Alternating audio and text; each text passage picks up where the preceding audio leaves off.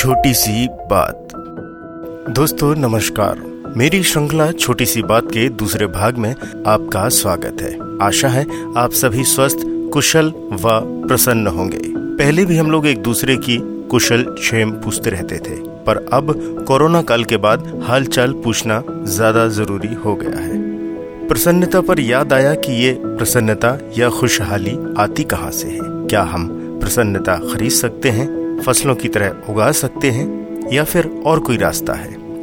अब आप सबकी राय इस विषय पर अलग अलग होगी, ऐसा मुझे मालूम है। किसी के पास अथाह पैसा है, जिससे उसे लगता है कि वह पैसे के बल पर खुशियाँ खरीद सकता है। किसी के पास बाहुबल है तो उसे भी लगता है कि वह भी खुशियाँ खरीद सकता है। पर इसका सही जवाब क्या है? तो चलिए अपनी कुछ छोटी सी बात आपसे शेयर करता हूँ। दोस्तों, मेरे नज़रिए से अगर देखा जाए तो खुशियाँ भी प्यार के जैसी एक फीलिंग है, जिसमें पैसा या बल का कोई रोल नहीं है। क्या माँ का प्यार खरीदा जा सकता है, या फिर माँ के प्यार को बल के आगे झुकाया जा सकता है? तो ठीक इसी तरह खुशियाँ या प्रसन्नता दिल से निकली एक फीलिंग है, जो छोटी सी छोटी बात में समाहित होती है। ये खुशियाँ हमारे आसपास, हमारे अपने ही लोगों में छुपी होती हैं। पर खुशियाँ भी एक तरफा नहीं होती।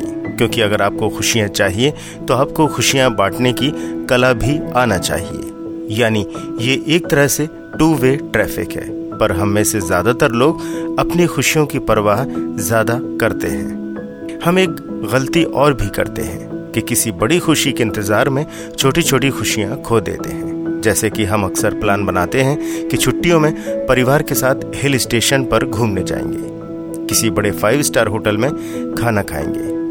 पर क्या ईमानदारी से अपने परिवार के साथ सप्ताह में एक दिन अपने छोटे से शहर के किसी दर्शनीय स्थल पर जाने का प्लान बनाते हैं? या फिर अपने शहर के किसी फ़ेमस गोलगप्पे वाले के यहाँ परिवार सहित जाकर गोलगप्पे खाने की चर्चा करते हैं? क्या घर में सब लोग बैठकर एक साथ खाना खाते हैं? या फिर सर्दियों में रजाई में दुबके हुए मूंगफली के साथ अंताक्षरी खेलते हैं? अगर इनमें से सभी के जवाब नहीं है तो फिर हम खुश रह ही नहीं सकते। क्योंकि हम बड़ी खुशी के इंतज़ार में बैठे हैं। जो कभी मिलती, कभी नहीं मिलती है। घर परिवार में, पड़ोस में, एक दूसरे के सुख दुख के साथी बनकर भी हम खुशियों का आदान प्रदान कर सकते हैं। आप जरा सोचिए कि जब हम अपने बच्चे को उसकी पसंद का खिलौना दिलाते हैं और फिर खिलौना मिलने के बाद उस बच्चे के चेहरे पर जब चमक भरी ठसक खिलती है, वही असली खुशी है। सर्दियों में जब आप अपने पिता को अदरक वाली गर्म चाय देकर रजाई उड़ाते हैं और उस समय आपकी सेवा भाव को लेकर उनके चेहरे पर जो संतोष झलकता है, वही असली खुशी है। किसी विषम परिस्थिति में जब आप अपने परिवार के आगे ढाल बनकर खड़े होते हैं और उस समय आपके परिवार के सदस्यों के चेहरों पर सुरक्षा और भरोसे की जो लालिमा आती है, दरअसल वही असली खुशी है।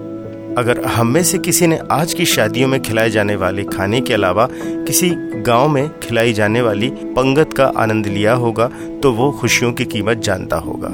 पंगत, जिसमें आपको आदर पूर्वक बैठाकर आग्रह पूर्वक सुस्वादु भोजन कराया जाता है।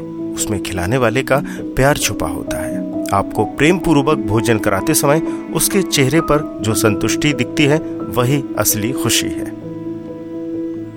इन सब बातों का मतलब ये बिल्कुल भी नहीं है कि मैं आपसे पीछे जाने को कह रहा हूँ, या आपको आधुनिक बनने से रोक रहा हूँ। बस केवल हमारी समस्या ये है कि आज के भौतिकवादी युग में उलझकर हम केवल संसाधनों को ही खुशियाँ मान बैठे हैं। महँगा मोबाइल, लग्जरी कार, अत्याधुनिक बंगला ही आज खुशियों का पैमाना है।